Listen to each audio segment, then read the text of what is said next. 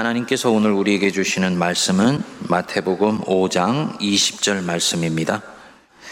내가 너희에게 이르노니 너희 의가 서기관과 바리새인보다 더 낫지 못하면 결코 천국에 들어가지 못하리라. 아멘. 오늘은 보통 때 설교와 달리 지난 총회에 있었던 우리 총회의 결정 하나를 놓고 여러분들과 함께 말씀을 좀 나누고자 합니다. 서울의 M교회 목회직 세습에 대한 우리 총회의 결정입니다. 보통 때처럼 성경을 펼쳐놓고 말씀을 나누기보다 이 결정을 둘러싼 당시의 분위기들을 살펴보면서 하나님의 뜻을 분별하는 법에 대해서 공부하고 우리 자신이 하나님의 인도하시는 걸음을 지금 이 순간에서 어떻게 보아야 될지에 대해서 새롭게 주님의 음성을 듣는 시간으로 가져가기 원합니다. 성경적 설교를 기대하시는 분들은 용서하시고 들어주시기를 바랍니다. 저는 이전에 몇 차례 하나님의 뜻을 분별하는 법에 대해서 우리 세문안교회 강단에서 말씀을 선포한 바가 있습니다. 자기 인생을 신실하고도 진지하게 살아가려고 하는 성도들이 인생의 중요한 삶의 고비가 되거나 전환점이 되면 하나님께 묻습니다. 하나님, 어떻게 할 때 하나님의 뜻을 이루어 드리는 방향으로 이 인생이 진행될 수 있습니까? 지금 내 상황에서 어떻게 하는 것이 하나님이 원하시는 방향인가 묻고 생각하고 기도하면서 결정을 합니다. 자기 인생을 결정하거나 어떤 한 사람과의 사이에 갈등이 생겨서 이것을 해결하는 결정을 할 때는 우리 성도들이 어느 정도 지침을 갖고 있습니다. 반면에 공동체의 앞날을 놓고 이를 책임지는 사람들이 집단적 결정을 한다든지 사회의 중요한 이슈에 대해서 어떻게 반응하는 것이 하나님의 뜻인지를 묻는 경우에는 대단히 어려움을 겪습니다. 우리가 잘 이 부분에 대해서는 훈련이 되어 있지를 않기 때문입니다. 예를 들어서 어떤 교회가 새롭게 예배당을 지으려고 하는데 짓는 것이 하나님의 뜻인지 아닌지 짓는다면 어느 규모로 짓는 것이 주님의 마음에 합한 것인지 이런 것들은 전형적으로 공동체 영적 분별의 이슈가 되는 것이지요.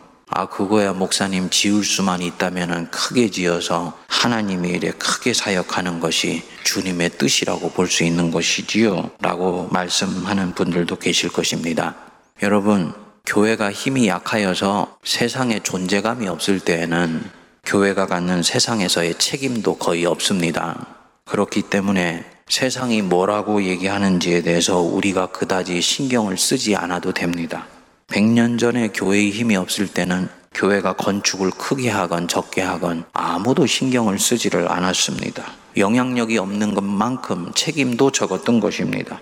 자신이 당회장으로 섬기던 교회를 자식에게 물려주는 것도 이런 측면에서는 마찬가지 이슈입니다. 50년 전에 그것이 부자 세습이건 목회직 대물림이건 자식이 아버지가 하던 목회를 이어서 하는 것이 뭐 그리 중요한 이슈였었습니까? 그런데 지금은 다릅니다. 오늘날 한국 개신교는 한국에서 최대의 종교가 되어 있습니다. 교회 안에 엄청난 재력이 있고요. 막강한 조직력을 갖고 있고 교회에서 길러낸 많은 사람들이 세상 속에서도 중요한 영향력을 갖고 있습니다. 당연히 사회는 교회가 움직이는 일거수일투족에 대해서 관심을 갖게 됩니다. 영혼이 육체 안에 있는 것처럼 교회는 세상 안에 있습니다. 따라서 교회가 진정으로 세상을 섬겨서 변화시키려고 하고 하나님의 왕국을 이 땅에 세워나가겠다고 한다면 교회는 세상과 적절히 소통할 수 있어야 되고 교회가 세상 속에서 빛이 되고 소금이 되는 사명을 당연히 감당해야 되는 것입니다. 동시에 이미 어른이 되어 있는 것 같이 보이는 이 세상은 합리성으로 무장을 하고 교회가 가지고 있는 길에 대해서 이렇게 저렇게 판단을 하고 관심을 갖습니다. 이 관심은 때때로는 교회로 볼 때는 성가신 것이지만은 일종의 기대감이기 때문에 좋은 거예요. 우리가 이 기대감에 적절하게 반응만 해줄 수 있다면은 사람들에게 복음을 전하고 하나님의 나라를 확장할 수 있는 결정적 계기로 사용할 수가 있는 것입니다. 하나님이 한국 교회가 이전보다도 그만큼 커졌기 때문에 그것에 걸맞는 사명을 기대하시고 있다라는 것입니다. 따라서 우리가 오늘 한국교회 상황 속에서 교회가 어떤 일을 할 때는 세 가지를 항상 염두에 두어야지 됩니다. 첫째, 이것이 성경적인 진리에 맞는 것인가? 둘째, 진정으로 내가 섬기는 공동체의 현재와 미래에 유익이 되는 것인가? 셋째로 세상은 이 결정에 대해서 어떻게 반응할 것인가? 이거 묻고 진지하게 고려하는 것은 하나님의 뜻대로 하나님의 일을 이루려고 하는 데 있어서 중요한 영적 분별의 원리가 됩니다. 역사의 주인이 이끄시는 하나님이 이 시대사적인 흐름 속에서 어떻게 하는 것이 옳은지 그른지를 판단하시기를 원한다는 것입니다. 일컬어 구속사적 역사의식이라고 말을 합니다. 우리 세문안교회는 이런 면에서 일찍부터 이 역사의식을 발달시켜 온 교회입니다. 하나님의 구속사적인 흐름 속에서 바로 지금 여기에서 우리가 어떻게 신앙하는 것이 하나님의 뜻인지를 진지하게 묻고 이것에 의해서 교회의 활로를 열어왔습니다. 이 여섯 번째 예배당을 지을 때도 마찬가지였습니다. 짓는 것이 맞는지 그른지를 놓고 당회에서 치열하게 논쟁을 했었고 짓는다면 어떤 규모로 지어야 되는지 어떤 모양으로 지어야 되는지에 대해서도 치열하게 고민한 것도 바로 세문안교회가 최초의 조직교회고 광화문 한복판에 있는 상징성과 책임성을 갖고 있는 교회였기 때문입니다. 우리가 잘못하면 한국교회 전체가 욕을 먹고 우리가 잘하면 간접적으로 한국교회 유익이 될 수 있다라고 믿었었기 때문입니다. 이 같은 마음으로 교회 세습 문제에 대해서도 세문안교회는 일찍 입장을 정했습니다. 첫 번째, 교회 세습은 비성경적인 것이다. 교회를 자녀에게 대물림해 주는 것은 교회가 가진 공적 성격에 위배되는 것이다. 골로새서 1장 18절에 보면 그는 몸인 교회의 머리시라 그가 근본이시다 말씀했습니다. 교회의 주인은 오직 우리 주 예수 그리스도 한 분이시기 때문에 그 교회는 그 어떤 누구도 그것이 목사이건 장로이건 교회 유력한 자이건 간에 사유화할 수도 없고 사유화하는 모양새도 취해서는 안 된다는 것이었습니다. 어떤 사람은 교회가 되물림하는 것은 성경적으로 정당한 것이다라고 얘기를 합니다. 보세요. 구약의 제사장은 자기 아들에게 자동적으로 제사장직을 승계해 주지 않았습니까? 라고 얘기를 합니다.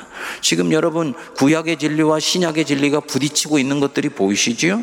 구약과 신약이 서로 충돌하면 기독교는 신약에 기반해서 구약을 재해석합니다. 신약이 구약보다 위 있는 진리라는 것을 받아들이는 것입니다. 그것이 기독교고 그것이 특히 개신교예요. 목회적인 대물림은 어떤 이유를 달더라도 성경적인 교회의 본질을 근간으로부터 부정하는 행위다. 그래서 우리 세문안교회는 이것에 대해서 일찍 신학적인 원칙을 정했던 것입니다. 둘째로 목회직 대물림은 오늘 이 시대의 하나님의 뜻에 맞지 않는 것이다. 자녀에게 목회직을 물려주는 것은 교회를 사유화하는 것처럼 비춰지게 되어서 그 진정성 여부와 상관이 없이 교회에 대한 사회의 진리를 근관으로부터 훼손하게 된다. 결국은 이것 때문에 전도의 문이 막히고 성교회장이 좁아지게 되며 교회를 스스로 분리 집단으로 만들어 버려서 하나님의 영광을 가리게 된다는 것입니다.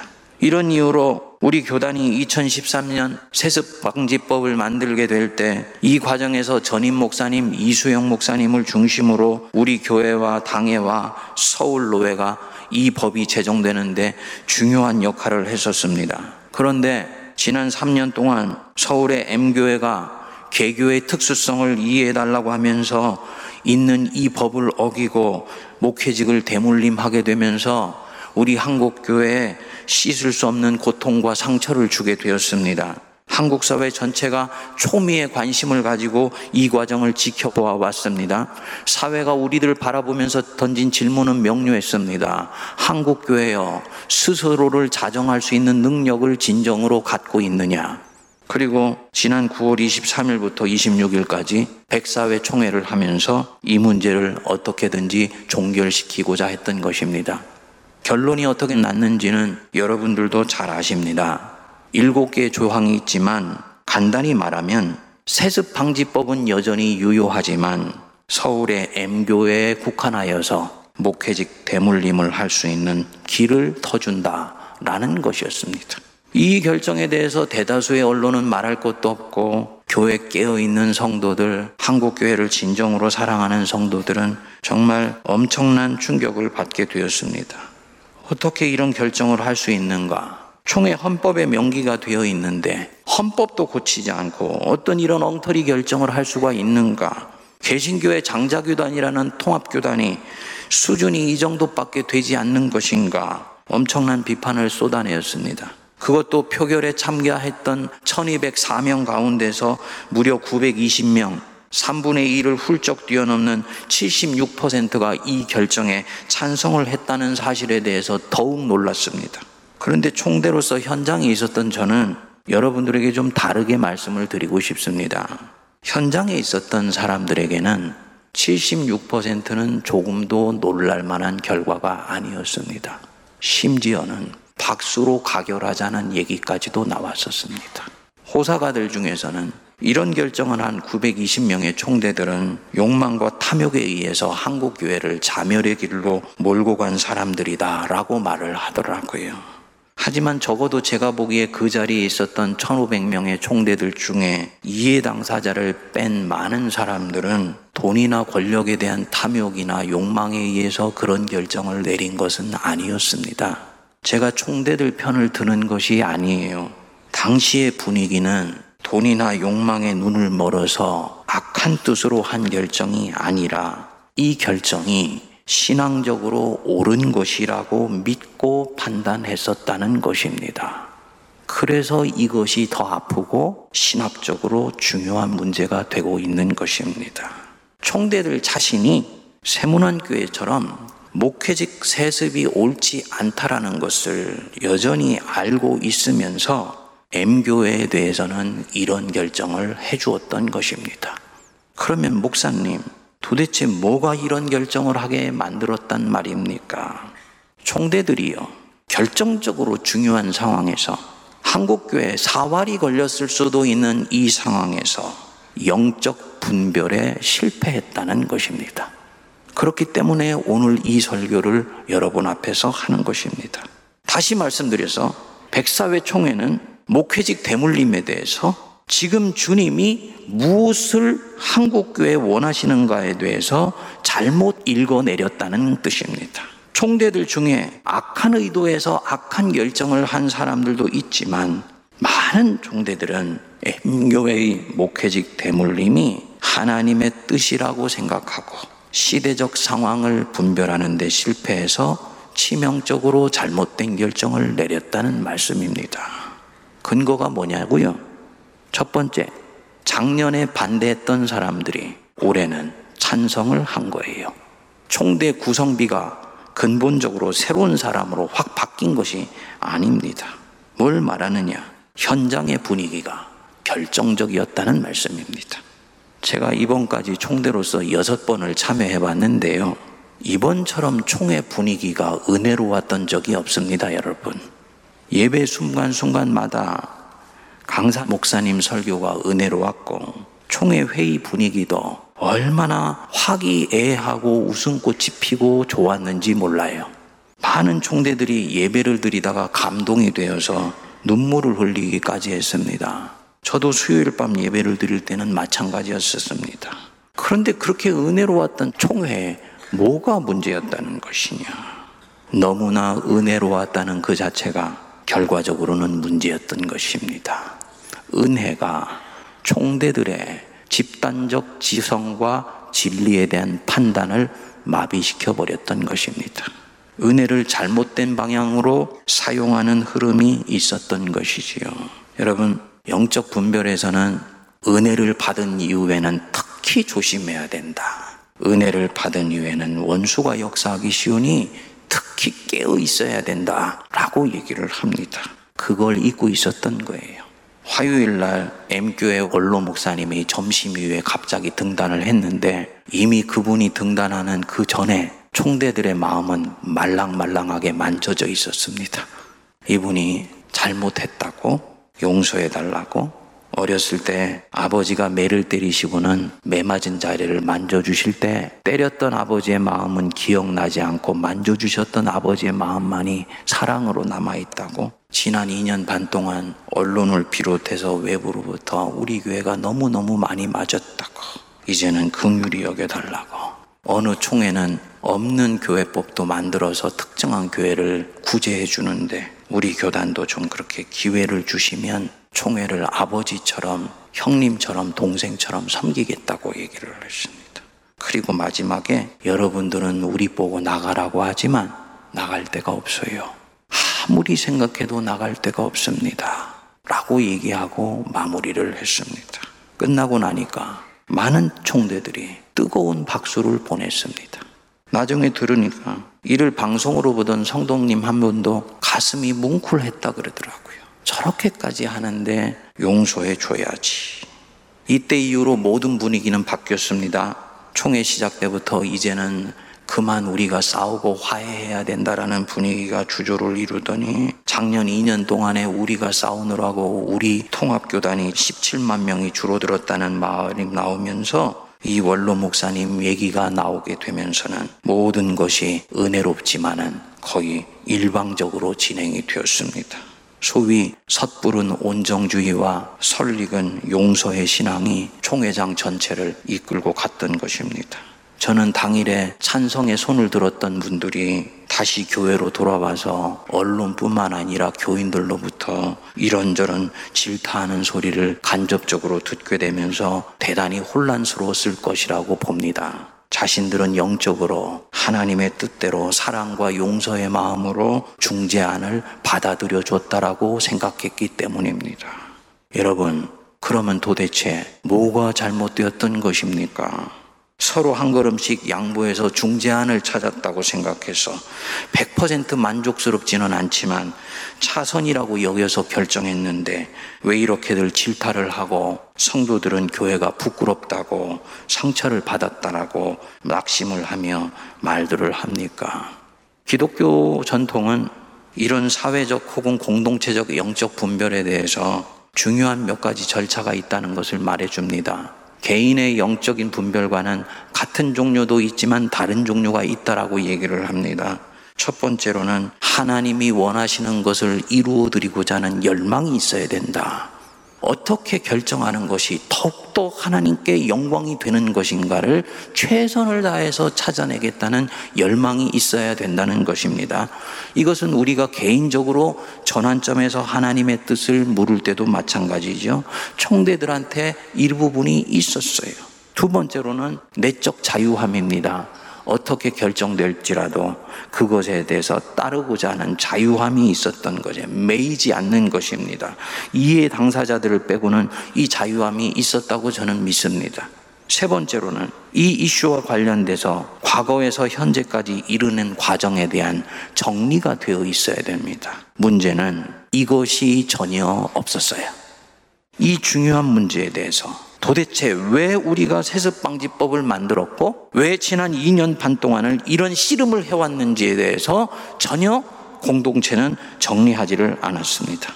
값싼 은혜와 용서의 마음이 작용하고 온정주의가 그 총회장의 공동체 전체에 횡행하게 있었기 때문에 이런 지적인 작업을 하려고 하지를 않았습니다. 넷째로는 하나님께 초점을 맞추자 했었습니다. 왜냐? 총회하면서 거의 처음으로 결정하기 전에 모든 총대들이 기도하고 정하자면서 했기 때문이야. 다섯 번째, 통계나 자료 수집을 통해 정확한 사실, 즉, 팩트를 수집해야 된다는 거. 공동체의 결정에 대단히 중요한 부분입니다. 그런데요, 팩트가 바뀌어 있었습니다. 가해자와 피해자가 완전히 바뀌어 있었습니다. M교회가 사실은 한국교회 씻을 수 없는 상처를 주고 고통에 빠지게 했던 가해자인데 M교회가 피해자가 되어 있었습니다. 그런데 많은 총대들은 그것을 그대로 받아들이고 있었습니다. 17만 명이 줄은 것이 정말 이 갈등 자체 때문인지 아니면 M교회의 잘못된 선택 때문인지 아니면 또 다른 이유가 있는 것 때문인지 확인하려고 하지도 않았습니다.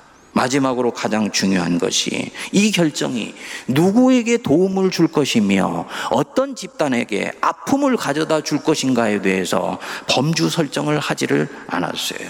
M교회를 이런 식으로 용서해 주게 되면 누가 도움이 되고 누가 고통이 되는가? 전혀 고려하지 않았습니다. 결과적으로 어떻게 되었습니까? 교회 세습을 정당화해 준 것으로 드러나게 되면 우리 성도들이 세상 한복판에서 하나님 백성으로 사는 긍지와 자부심에 결정적인 상처를 주게 되고 더욱더 고통스러워지게 된다는 것. 이 세상이 이제는 교회를 불신하다 못해서 부도덕한 집단으로 보게 될 때 그것이 어떤 영향과 파장을 미치게 될 것인가에 대해서 확인하려고 하지를 않았습니다. 전도의 생사가 걸린 작은 교회들의 전도의 문이 막힐 때 받을 피해는 아랑곳하지 않았던 것입니다. 그저 눈앞에 있는 그 피해자인 것처럼 보이는 대상을 긍휼히 여기려고 했을 뿐이에요. 이제 이만하면 되었다. 피로감도 있었기 때문에 그렇게 생각했을 수도 있지요. 하지만 여전히 그 정도로 마무리하게 되면 미칠 영향과 파장을 충분히 고려했어야 됐는데 전혀 그런 지성이 작동하지를 않았던 것입니다. 여러분, 공동체가 잘못된 것을 처리하는 데 있어서 하나님의 뜻을 분별할 때 가장 조심해야 되는 부분이 사랑과 자비의 이름으로 어김없이 등장하는 이 온정주의의 망령입니다. 우리 주님은 너희 의가 서기관과 바리새인보다 더 낫지 아니하면 결코 천국에 들어가지 못하리라 말씀하셨습니다. 우리 주님은 사랑해 주시는 주님이시고 은혜를 베풀어 주시는 주님이며 우리를 용서하시되 일곱 번을 일흔 일곱 번이나 용서해 주실 수 있는 분이세요. 그러나 그분이 이 모든 사랑과 은혜가 의로운 삶을 살지 않더라도 괜찮다고 눈 감아 주시려고 베푸시는 것이 아닙니다. 오히려 의를 온전히 이루시기 위하여 우리에게 먼저 은혜와 자비를 베풀어 주십니다. 왜냐? 감당할 수 없는 은혜를 받고 감당할 수 없는 용서를 반복해서 받게 되면 나는 어느 순간부터 그분을 사랑하는 마음이 들어서 그분이 원하시는 그 의를 자발적이고 능동적으로 따르고자 하는 열망이 일어나기 때문입니다. 주님은 그렇게 우리가 주님을 사랑하기 때문에 하나님의 의를 이루어 나가기를 원하시는 것입니다. 즉, 의를 온전히 이루시기 위해서 은혜를 먼저 베푸시는 겁니다. 진정한 신앙은 의와 사랑이 이면에서는 서로 배제되지 않아요. 어떤 사람이 공의로운 사람이다. 절대로 그 사람은 냉정한 사람이거나 가슴이 서늘한 사람이 아닙니다. 그 사람은 더욱 큰 사랑, 눈에 보이지 않지만 더 큰 사랑을 늘 염두에 두고 살아가는 사람입니다. 그렇기 때문에 잘못을 저지른 눈앞에 있는 사람을 용서해 주려고 하다가 사랑하려고 하다가 이로 인해서 상처받은 보이지 않는 더 많은 사람을 감싸는 일에 실패하게 되면 이것이 의를 상실한 전형적인 온종주의가 되는 것입니다. 한국 사람처럼 정이 많은 사람들이 흔히 빠지게 되는 부분입니다. 백사회 대한예수교 장로회 총회 이 M교회의 대물림 가능성을 허용한 결정은 바로 이런 정서에서 이루어진 것입니다. 이 이후로 작년에 반대했던 사람들이 올해는 같은 이슈에 대해서 76% 찬성하는 배경이 되었던 것입니다. 이 결정은 지금은 모호하게 보일지 모르지만 이대로 가서 시정되지 않는 채 마무리된다면 한국 기독교 역사에서 가장 치욕스러운 총회의 결정으로 남게 될 것입니다. 1938년 27차 총회에서 신사참배를 결의한 것보다도 더욱더 치욕스러운 결정으로 남게 될 것입니다. 그때는 총회장에 총대들의 절반에 이르는 일본 순사가 자리를 지키면서 압력에 의해서 총회 결정을 했는데 이번에 이 결정은 우리 한국교회를 대표하는 총대들이 스스로 치부를 드러내는 결정을 했기 때문입니다. 역사가 거꾸로 간다면 모르되 역사가 바르게 간다면 그렇게 기록될 것입니다. 그리고 이 결정은 한국 교회의 사회적 신뢰도에 대해서 지금까지 있었던 그 어떤 것보다도 더 큰 상처를 주게 될 것입니다. 우리 세문안 교회는 영향이 덜할지도 있지요. 그렇지만 여러분, 이미 목요일 이후부터 3, 40대 젊은이들, 믿음과 불신앙의 경계선상에 서 있으면서 교회를 나오고 있는 사람들은 심각하게 갈등하고 있을 것입니다. 과연 교회를 계속 나가야 되는 것인가? 우리 세문안교회 같은 큰 교회는 당장 큰 영향이 없을 수도 있지만 작은 교회들에게는 치명적인 상처를 주게 될 것입니다. 그렇기 때문에 비록 악한 의도가 아니었다 할지라도 한국교회 장례가 걸렸을 수도 있는 이 중요한 문제를 분위기에 편승해서 결정했다는 면에서 백사회 총대들의 책임은 결코 간과될 수 없을 것입니다. 이 부분에 있어서는 세문안교회 담임 목사로서 총대의 한 사람으로 나아갔던 저도 마찬가지입니다. 끝까지 깨어있지 못했던 것에 대해서 판세를 낙관적으로 읽었던 저 자신에 대해서 이 자리를 빌어서 우리 성도들께 용서를 구합니다. 그러나 우리 하나님이 지금 이 시점에서 우리에게 무엇을 원하시는지를 저와 여러분들이 다시 한번 성찰해 볼 수 있었으면 좋겠습니다. 여러분, 우리가 하나님의 뜻을 분별하면서 우리 인생의 행로를 가져가는 과정에서 우리는 하나님의 뜻을 잘 분별하여서 성공적으로 그 뜻대로 가는 경우도 있지만 많은 경우 하나님의 뜻을 잘못 읽어서 엉뚱한 결정을 하는 경우들이 있습니다. 그러나 그때도 우리 하나님은 살아계시고 실패한 그 자리에서 다시 정직하고 진실된 마음으로 주님의 뜻이 무엇입니까? 하고 물을 때 바로 실패한 그 자리 속에서 주님은 새로운 길을 열어 가십니다. 마찬가지로 이 공동체의 잘못된 결정에 대해서 우리가 이미 어그러졌다 생각하고 낙심하고 포기하고 좌절하며 스스로를 부끄러워하는 것으로 끝나지 않고 하나님 지금부터라도 우리가 어떻게 하는 것입니까? 라고 물을 때 주님은 우리에게 새길 보여주실 줄 믿습니다. 총회 때 동기 목사님들 모임을 했었어요. 제 동기 목사님 중에 한 분이 이제 막 개척 단계를 벗어나서 작은 교회 목회를 하시는데 하루는 노숙자에게 전도지와 함께 빵을 건네주게 되었다 그럽니다. 그랬더니 그 노숙자가 전도지에 있는 우리 교단 마크를 보고는 어? 이거 그 세습한 교회가 속한 교단 아니야? 그리고는 목사님 앞에서 빵을 집어 던지더라 합니다. 이게 이 이슈가 가지고 있는 무게감이에요. 제가 성도님들에게 오늘 이 말씀을 아프고 부끄럽지만 드리는 이유가 바로 여기에 있습니다. 세문안 교회는요, 한국교회 어머니 교회입니다. 받아들이시죠? 다른 사람들 앞에 우리는 어머니 교회야. 자랑하고 뽀대는 의미에서 어머니 교회가 아니고요. 어머니는 자식의 생사와 삶의 존폐에 대해서 깊은 관심을 갖습니다.